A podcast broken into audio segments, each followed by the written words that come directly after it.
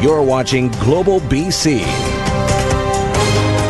This is Global News Hour at 6. Good evening and thanks for joining us. There is anger and frustration tonight over the sentence handed down to a woman found guilty of dangerous driving causing death. In 2010, Andalina Hasimovich was out of control in her car when it sheared off the roof of a young couple's vehicle, killing them both. The victims' families telling our Grace Key today they have little faith today's sentence will be much of a deterrent. Shred pow, Johnny. I tried so hard. Two families walk out of a new Westminster courtroom feeling justice hasn't been served. Are you going to be speaking at the trial this time?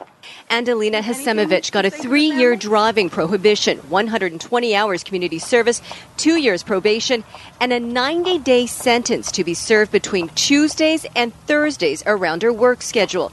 She was found guilty of two counts of dangerous driving, causing the deaths of 19 year old Becky Dyer and 21 year old Johnny de Oliveira. How are you going to deter other people by saying, well, you get to serve weekends for killing two people? She can still live, she can still have a life, she can still work, she can do whatever she wants. The collision happened in 2010 in Pitt Meadows. Hasimovich, a nurse, had just ended what was described as a difficult shift. She was speeding in a right turn only lane and ran a red light along Lougheed Highway and Harris Road. She lost control and hit the young couple's vehicle. The judge noted Hasimovich showed no intentional risk taking in her driving prior to the collision. Dealing with a patient who had attempted suicide. She was exhausted, emotionally distraught, and wasn't thinking. It's been a long and emotional journey for the families. Hasimovich was acquitted in 2013. Gets off? That's Crown. Crown asked for an appeal, and Hasimovich was found guilty in her second trial. There is no actual justice system. It's a legal system. It's not a justice system because we didn't get any justice. It should be like a weekend thing, you know, be a vacation for her. Enjoy. Hasimovich starts her time in jail next week. Grace Key, Global News. Now to some breaking details involving a hazmat incident in Richmond. Fire and rescue called to the Canada Post sorting facility late this afternoon where three people reportedly became sick after being exposed to what's described as an unknown granular substance. The building was partially evacuated as a precaution. No word yet on where that package came from or the exact nature of the material. And a traffic headache for drivers in West Vancouver this afternoon, where a flat deck crane truck struck the Park Royal overpass. Two southbound lanes had been shut down so crews could check it for damage. Police say the truck struck the underside of the overpass, damaging a concrete surface panel that was attached to the outside of the structure. That panel has now been removed and traffic is flowing once again.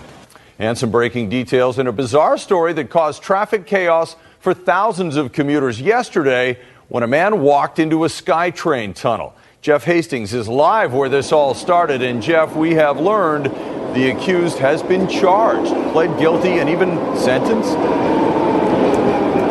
Yeah, and I'll get to the details of that in just a minute, Chris. First, let's uh, tell anyone who wasn't stuck in this traffic nightmare yesterday just what happened. Clayton Morris Lambert, 57 years old, of no fixed address, living around Vancouver. He's from Alberta originally entered the tracks at Columbia Station just a little bit that way behind the camera. He then appeared out of the tunnel, walked down the tracks, ended up on the SkyTrain bridge, and eventually ended up on the Pattullo Bridge, where he then climbed below the bridge deck onto the trestle.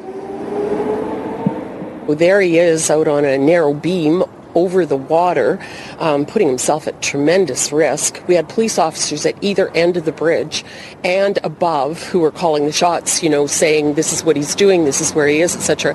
And of course, we had to shut the Pattullo Bridge down as a result. So Pattullo Bridge shut down for about 20 minutes. The SkyTrain between New West and Surrey shut down for nearly an hour, Chris. He pled guilty today to a charge of mischief, a charge of narcotic possession. Crystal meth was suspected, was dropped. He was taken to hospital, and after he uh, sobered up, transferred to cells. He pleaded guilty today to that charge of mischief. He received a one year suspended sentence. All the usual conditions apply. One of the ones that jumps out, though, is the judge wants him to make all reasonable efforts to refrain from drinking alcohol or using illegal drugs. One year suspended sentence. Back to you. Let's hope he can do it. All right, thanks very much. Jeff Hastings reporting from New West. A new poll tonight shows where British Columbians are divided and where they're united on the political situation in this province. One thing overwhelmingly clear the majority are against a snap election. But as Ted Chernecki explains, that doesn't mean they're happy with the status quo. That swearing in ceremony a couple of weeks ago was just a warm up to what's about to happen in BC's legislature. On Thursday, they'll all return for the throne speech, bringing with them all sort of madness. Madness in the political flip flops already evident, and madness from the voter, who, according to a new poll, is more than a little angry that BC's legislature seems destined for disarray. You know, we talk about politics being polarized in British Columbia. Well, this isn't polarized politics, this is paralyzed politics. A new Ipsos Reid poll completed just yesterday suggests 71% of those asked said no to a snap election, and asked if Christy Clark should accept defeat and step down, 62% said she should go. The question is should she try to hang on or she should just accept the results? I think she should accept the results. I don't think she should. No? I think she's done a good job. The poll went on to ask supporters from all parties what they thought of some of the key election issues, now six weeks after the vote. As for the Kinder Morgan pipeline expansion, only 26% said cancel it now, with 39% saying go as planned. Even the Greens and New Democrats could not muster a majority to say kill the project. Similarly, with Site C, only 20% of all voters from all parties said cancel it now, 40% said go as planned. When I notice that one in four Green supporters wants to see Site C going ahead, one in four wants to see the Kinder Morgan pipeline going ahead, uh, I really have to ask well, how does that square with what Andrew Weaver has been saying? And how does he square that with his base? There's further evidence that last month's election was, to some extent, a protest vote where Liberal supporters voted Green or NDP and now don't want to see those major projects cancelled. Ted Global News. And while British Columbians may not want an election, NDP leader John Horgan may be hedging his bets. This is a live shot right now of an NDP town hall meeting underway in Vancouver right now, where Horgan is talking about leadership for the province, sure and he may, in fact, get his chance to lead. Keith Baldry joins us live from Victoria. Keith, it's like the campaign in some ways never ended. Uh, it's true enough, Chris. It's an old saying, you're always in, campaign mode, but never more true than what we're seeing in BC right now. Uh, so John Horgan at a town hall meeting today in Vancouver. He had one in Surrey a couple days ago. Christy Clark was in uh, the riding of Courtenay Comox, which was so pivotal to the result on May 9th. The Liberals thought they won that. They lost. Uh, she went there to find out why they lost. And she's also visiting other ridings very quietly out of the media's um, uh, spotlight uh, meeting with residents in the ridings in which they should have won, but they didn't win, according to their own analysis. So this campaign is continuing with the expectation that an election is going to be sooner than later. They've, they've got a four year pact between the Greens and the NDP. Few people think they're going to last that long. So both Clark, Horgan, and Weaver have to be prepared to head to the polls sooner than later. All right. We know you're going to have fun on Thursday. We'll talk to you, I'm sure, before then as well. Thanks, Keith. Vancouver is considering banning the sale of cats and dogs in pet stores in the city. The discussion follows calls from the public to follow a similar ban in neighboring municipalities. Tanya Beja explains what's prompting the concern and why, when it comes to pets, it's buyer beware. If you're searching for a new pet, the City of Vancouver wants you to look first at a local shelter. City councillors calling for a ban on the sale of dogs, cats, and bunnies at pet stores. Many of these animals do come from the U.S. or from overseas and we don't know how to control whether or not they come from puppy mills. The motion follows public outcry over the opening of a new pet store in South Vancouver. Animal advocates say puppies and kittens sold commercially and distributed by brokers are often the product of unethical breeding. No reputable breeder will sell to pet stores. In fact, with dogs, if you are a breeder and you want to be registered with the Canadian Kennel Club, you're not allowed to sell to pet stores. The owner of Granville Pet and Garden wasn't available for an interview but followed city licensing rules before opening last month. Councillors say they weren't aware of the move and now want to follow cities like Richmond and New Westminster that already have bans in place. Frankly, there's no need to have puppies and cats sold in retail stores in Vancouver. We have so many animals available that need homes at our various different types of shelters. The SPCA supports an end to puppy sales in pet stores, but says unscrupulous breeders can find ways around bans by selling directly online. The onus is on buyers to be informed. You're looking for where they're housed, where the parents are housed, how long they stay with the parents before they're sold. You're looking for veterinary records, all the background information that says this is a healthy animal. The motion asking staff to implement a ban comes before City Council next week. Tanya Beja, Global News. And just as we were preparing to go to air, the owner of Granville Pet and Garden, Ernest Ang, called us from the Philippines. He says he supports any regulation that enhances animal welfare, particularly among breeders, but he wants to see regulations at a provincial level so that everyone has to follow the same rules. Ang says he visits his breeders directly and sources pets from facilities inspected by the USDA. The lineup for the Honda Celebration of Light unveiled today, and the event is promising to be even bigger and better than ever. Japan will kick off the three night festival on July 29th, followed by the UK on August 2nd and Canada on August 5th. A new festival space and concert series will take place at Second Beach.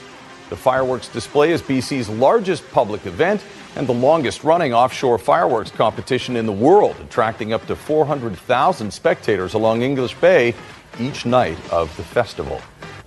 The opioid crisis ruining lives and saving others. Illicit drugs, very often laced with fentanyl or other even more potent substances, are killing people every single day in BC. Last year, the death toll was over 900. So far this year, it's on pace to break 1,400. And as tragic and terrible as it is for so many families, there's an unintended consequence no one saw coming. That's in just over a minute. So you're saying in the whole entire building there isn't one white doctor? Yes, you heard that correct. Outrageous video of a racist rant. What happened when an Ontario woman demanded her son see only a white doctor later on the news hour? And extreme heat alert. Nearly 40 million Americans under heat advisories as temperatures soar. The added danger for air travel and the impact on passengers still ahead on the news hour as well. An unexpected and somewhat uncomfortable side effect of BC's drug overdose crisis is emerging tonight. Ramina Dea explains why it's actually saving lives as well. Behind every donation, a miracle for one family, heartbreak for another. The overdose crisis in BC now fueling a spike in organ donations. Almost a quarter of all organ donations in the first five months of this year were donated by patients who had fentanyl in their systems when they died, says BC Transplant. This doesn't surprise me, considering the stats that we're hearing from the CDC about people are continuing to die from overdose uh, related deaths. The body count continues to climb. More than 1,400 people dead from overdoses in BC since last year. Fentanyl detected in a majority of these cases. The first thing to shut down with an overdose is the respiratory center. The air isn't going around, uh, the blood isn't circulating, and then ultimately the organs start to suffer and die as well. But if enough oxygen gets to the organs in time, overdose victims who suffer severe brain damage can make viable organ donors. Safety, not an issue, say doctors. The testing is extremely rigorous. Uh, the concern primarily is about um, uh, transmission of infections, uh, but the the, um, the risk is actually quite low. The alternative: dying on a wait list. Doctors say the choice is clear for transplant patients waiting for a second chance. Ramina Dea, Global News. A BC mother's desperate plea. I want to smile again. Even though there are 22 million people on the bone marrow registry, why Elsa still hasn't found a match. And a suspected terrorist with plans to bomb a train station in Brussels, how police stepped in before disaster struck. I've got some friends and I would call it type 2 fun. It's just uh, a different type of um, pushing yourself. That's grouse grind record holder Ian Robertson, just one of about 50 people doing the North Shore climb a number of times today. Robertson did 16 grinds in one day last year. He's aiming for 17 today. The marathon grinders are raising money for BC Children's Hospital, and we wish them luck on the trail. A sadly familiar story in Vancouver now where a husband is begging for help to save his wife.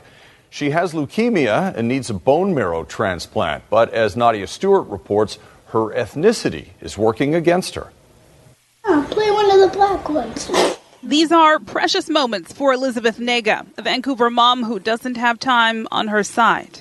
I'm very lucky if I get that person to, you know, who matches to me. You know, my brother and my sister didn't match. If somebody matches, that's a miracle. Nega was diagnosed with leukemia in February. Since then, she's been undergoing regular chemotherapy treatments. First time when they told me if I get 90% remission, they will treat it for two years with chemotherapy, then I will be fine. Unfortunately, it didn't show 90% remission. And so began a desperate search for a bone marrow donor. If anybody happy to save somebody's life, I think that's a blessing too. Making pleas through social media. Nega needs a match that's notoriously hard to find, someone of African descent. Worldwide, diversity in the stem cell donor bank is woefully limited. On the registry in Canada, our registry is about 69% Caucasian, um, which is huge, and it doesn't really reflect the diversity in Canada accurately. So, what we really want to encourage is people who are of African descent to come forward and register to support ELSA. The ideal candidate is between 17 and 35 years of age. Men are preferred, but women are just as welcome. And time is running out. Nega's doctor says she can only do a few more chemo treatments before they'll have to stop. If I get bone marrow transplant, that means another chance to survive, the second chance in my life. If I get that, I'll survive. That's my thinking, that's my hope. It's a hope she and her family are clinging to. Nadia Stewart, Global News. A lot of people pulling for you, Elsa. Global News would like to apologize to the superintendent of schools in the Burnaby School District for an error in yesterday's coverage of the grad prank incident at Burnaby Central. Our report indicated we had spoken to the superintendent and that she was unaware of the incident. While we did speak to someone in the school board office, we did not speak directly to the superintendent. It turns out she was aware of the incident, and district staff were working closely with the school. We regret the confusion. The chilling reaction from London firefighters when they saw what they were in for. My God, we gonna get into that? New video of the moment they first got a glimpse of the Grenfell Tower Inferno. Also tonight. Wow, unbelievable. Stunned patients at a Mississauga clinic forced to listen to a woman's racist rant. What happened next? Yet another apparent terror attack in Europe today, and once again it was in Brussels. But as NBC's Keir Simmons reports, it appears the quick action of police may have saved lives. Captured on camera, what appears a burst of flames many feet high inside Brussels Central Rail Station. Reports of an explosion and gunfire. A possible suicide bomber shot, neutralized, the local prosecutor said. Witnesses describing a man with a bag in a cart, then fire and screams. He was screaming all sorts of things, this man says. At one point, he screamed out Allah Akbar, Arabic for God is great. Police in Europe's capital city say the situation is under control tonight. Brussels, the scene of a deadly ISIS attack last year, in which 32 were killed by multiple explosions at the airport and a metro line. This year, a wave of terror across Europe. Among the attacks, in Manchester, a bomb at an Ariana Grande concert. In the UK's capital, a van and knife attack on London Bridge. In Paris, a man attacking a police officer with a hammer in front of Notre Dame. Then, Sunday night in London, a van mounting a sidewalk and mowing down Muslims, leaving a prayer service. It's not just one or two copycats. It is this sense that if one individual can do it, then others can as well, and that builds upon itself. Europe tense and on high alert again tonight, seemingly an unrelenting target. Keir Simmons, NBC News, London. Turns out London's fire disaster was shocking, even to firefighters trained to deal with the worst. Well, it's towering inferno, isn't it? How is that possible? This video released today of London firefighters getting their first look at last week's devastating Grenfell Tower fire. At first, they're wondering if it's a tower under construction. and then come to the horrifying realization there are people inside. The death toll now stands at 79. An online video is generating some angry reaction across the country tonight as Global's Catherine McDonald reports a woman's racist rant in front of shocked patients in a walk in clinic was captured on a cell phone. I was waiting for uh, to see a doctor for myself, mm-hmm. and uh, that's when this thing started. Can I see a doctor, please, that's white? That doesn't have brown teeth yeah, I don't know. English. This is what Hitesh Bhardwaj witnessed and videotaped as he was waiting to see a doctor at this Mississauga walk-in clinic around 12:30 Sunday afternoon. Without brown teeth that speak English? Other people were were very uh, upset as well. You know, you can see the voices in the video from behind people saying someone should call the um, security. And then you saw a brave young woman, you know, coming out right to her face. You are extremely rude and racist. Bhardwaj, who immigrated here from India five years ago, says he thinks it's an isolated occurrence. This doesn't define my Mississauga or my Canada. But this Mississauga woman says something similar happened here before. I kept it on my computer because I would watch it back sometimes and just think, wow, this is crazy. It was last August when Laura McGahan says a similar incident happened when she was in the waiting room at the very same walk in clinic. She couldn't believe it when she saw Bhardwaj's video online. I recognized the floors and the people and the women sounded the same, and I was just, I just thought I have to um, show somebody this because it's so similar to what I had saw in August. Since posting it on YouTube Monday, Bhardwaj has had more than 120,000 views.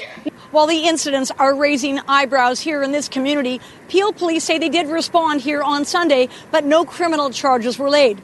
As for the walk in clinic itself, it says it has no comment as to what happened here. In Mississauga, Catherine McDonald, Global News. One of the most recognizable faces in the Donald Trump administration might be moving away from his podium.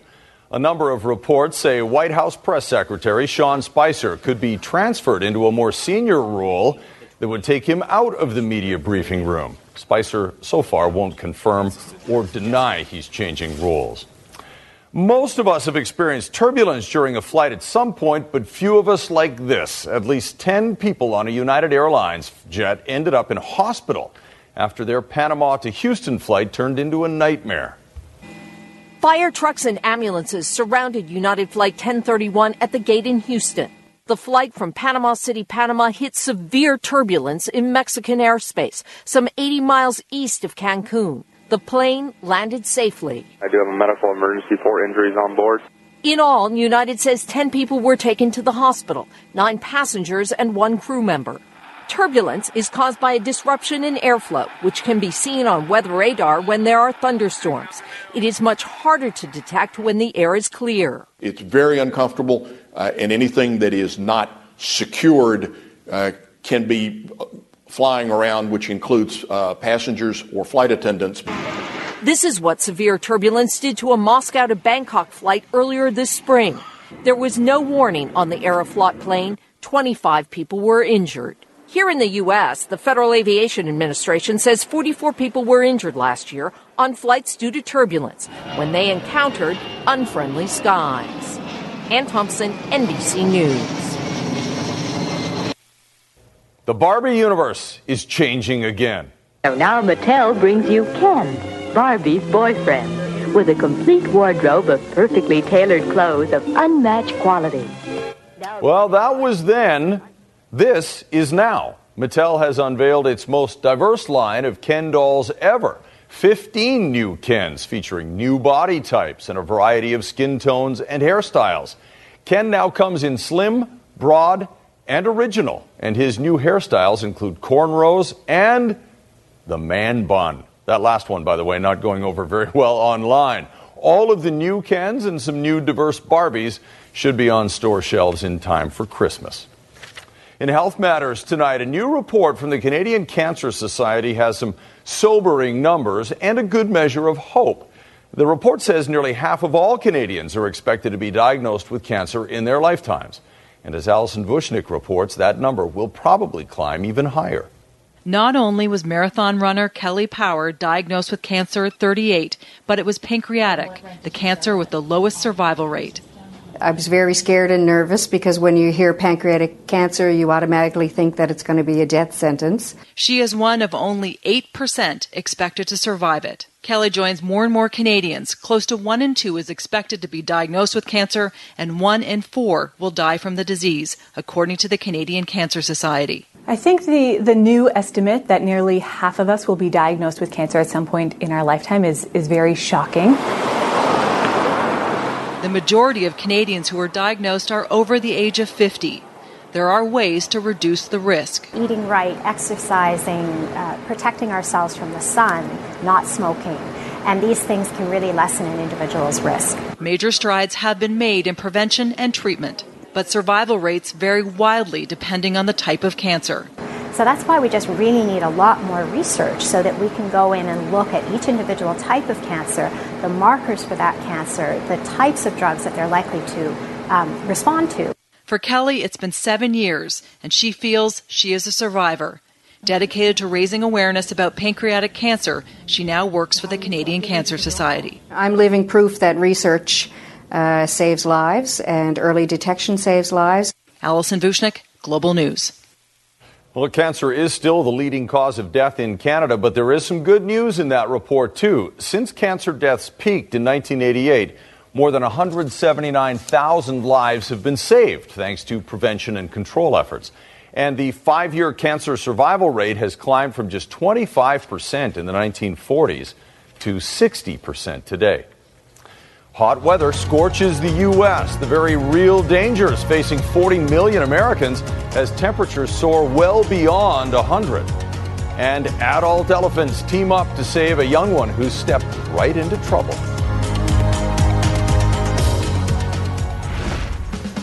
Tomorrow on Global News Morning, Jillian Harris, co host of Love It or List It Vancouver, tells us about her new W Network series, Jillian and Justin about her journey as a new parent. Join us tomorrow starting at 5.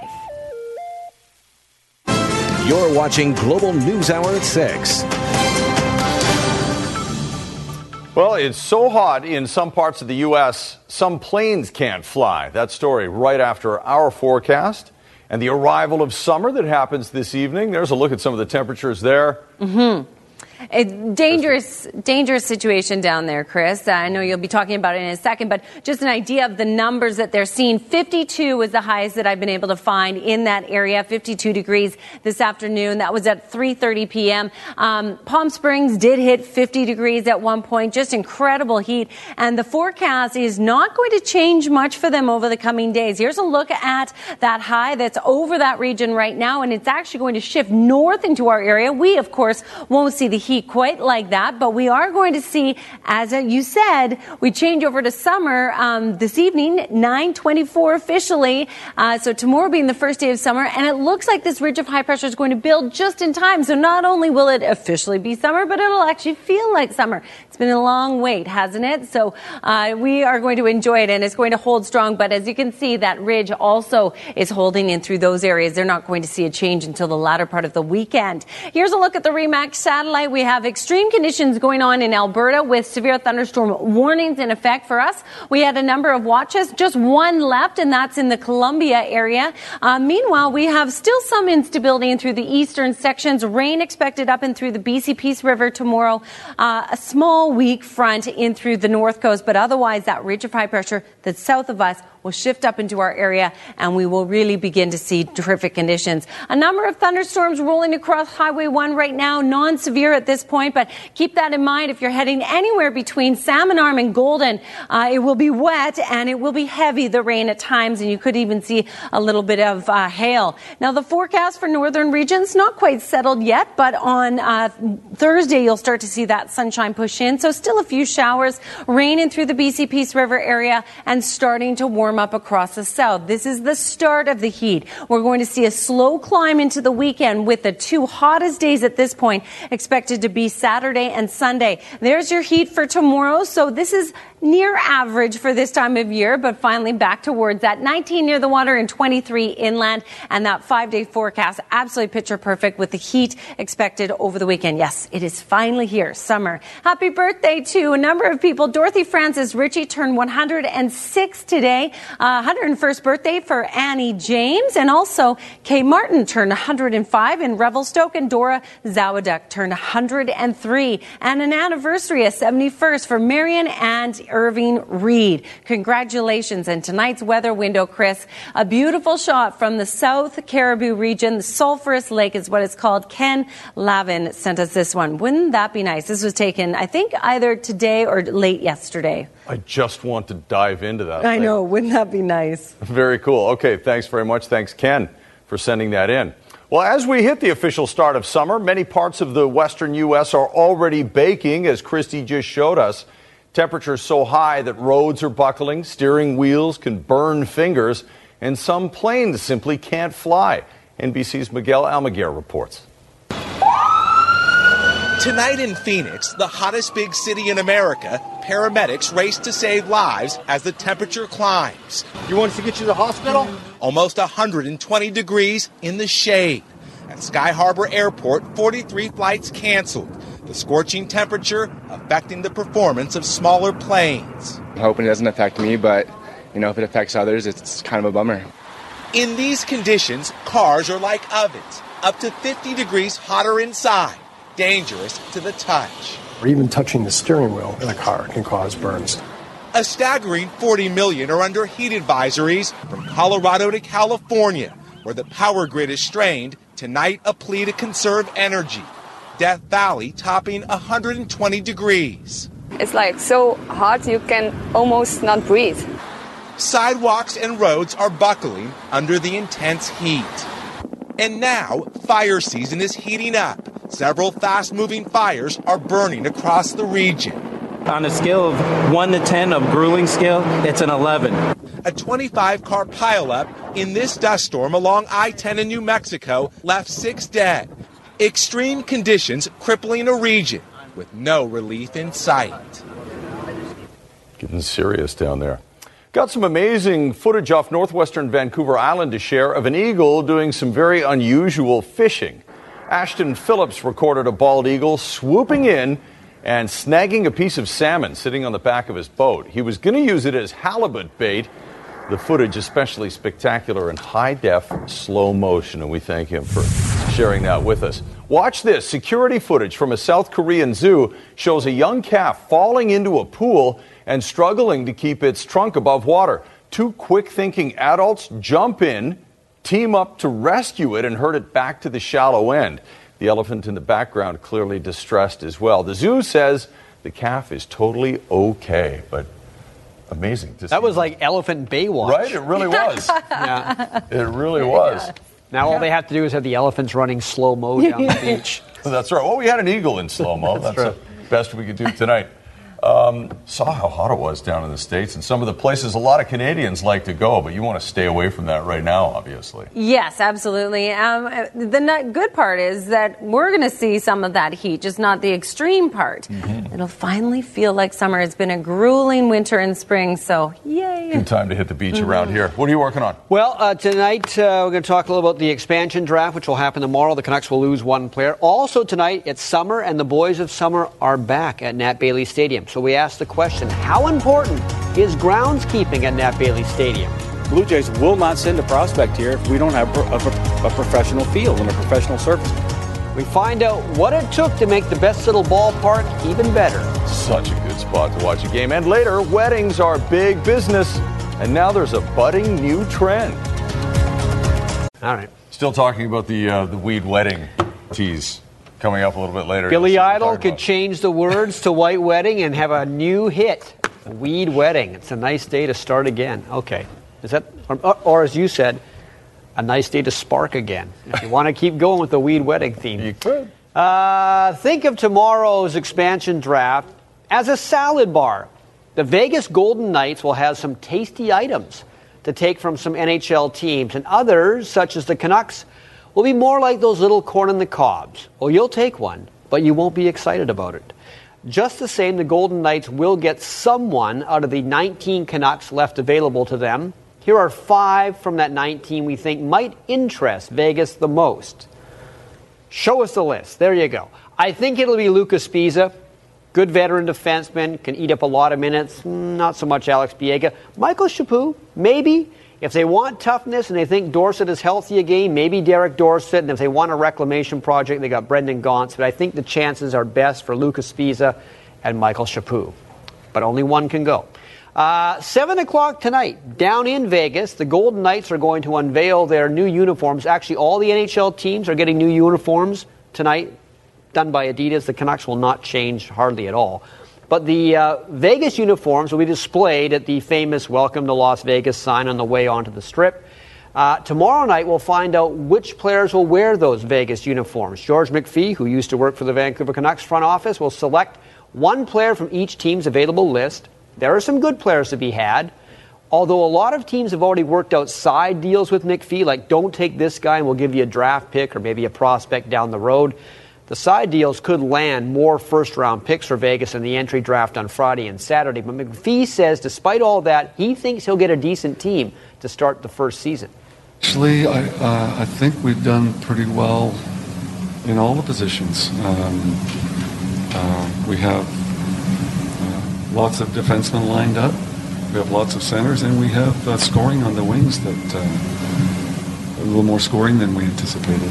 So and the, the goaltending uh, is going to be pretty solid. Was there a sleeping child in the other room? Is that why he was talking so softly? Were they doing that at the library in Vegas? I'm not sure. Uh, the Vancouver Canadians play their first home game of 2017 tonight against Everett. They'll be home all week. I think there's a nooner on Thursday. The uh, Seas, of course, play at what's often been called the best little ballpark in baseball. But this year, the ballpark will be even better for the players because their new groundskeeper, who is a BC boy, knows this climate and has been shining up the Nat Bailey Diamond.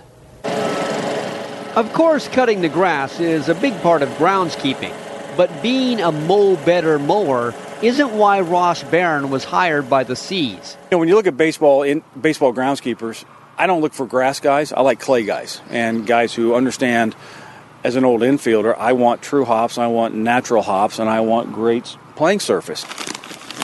And that meant an off season overhaul to get some of the old issues out of Nat Bailey's surface once and for all. There was a lot of sinking, a lot of areas were dipped, and there were a lot of peaks and valleys out there. So we, uh, we brought in 600 tons of sand and redid the entire infield and foul territory, uh, 17,000 square feet of sod, 110 yards of a new warning track and just tried to level this place out and make it a little bit safer and, and just make it play a little bit better. We have to have a surface that we can get these kids to play on that's safe, give them true hops. Because let's face it, you know, when you sign some of these kids that are high draft picks that are infielders, you got to give them a good service because the Blue Jays will not send a prospect here if we don't have a, a professional field. And when you talk about groundskeeping, it often sounds like you're talking to somebody who brews beer for a living because it's all about the hops and the water. The moisture content in the clay is a huge thing. If we let the moisture content dry out too much, the infield like hardens up like concrete and the hops get real fast. Uh, if we put too much water on the infield, it gets real soft and then you can get some pose some injury risk, stuff like that. So groundskeeping is first and foremost for the players. But within all that safety, admittedly, there is some vanity as well. Well, some of our market research shows one of the first things people remember is what the field looked like. And it better look like a pro field because that's what it should be. There's a pro field, Globe Life Park in Arlington, Texas, where an anthropomorphic horse sticks things on children's faces. Jays and Texas. Have you been to that ballpark? I have. It's great saddle leather recliners behind home plate. Really? Yeah. Wow.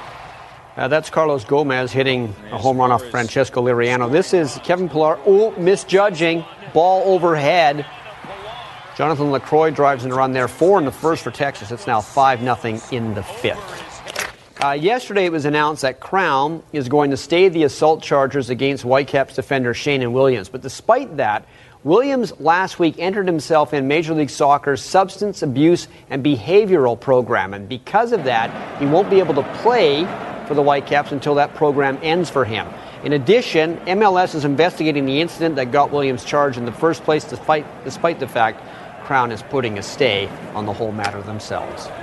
There you go. All right. Thanks very much, You're Squire. welcome. We'll check in now with Ann Drewa for a preview of Global News at 11 tonight. Ann. Thanks, Chris. And we are down at the NDP town hall talking to leader John Horgan about what we can expect on Thursday when the House resumes and beyond.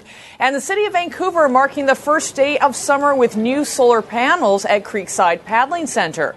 The panels are part of a renewable energy demonstration project hoping to spark conversation about green energy. And we'll have highlights from the Canadians' home opener tonight at Nat Bailey Stadium. That's coming up tonight at 11 o'clock. Chris? At the prettiest little ball, ballpark around. Thanks very much, Ann.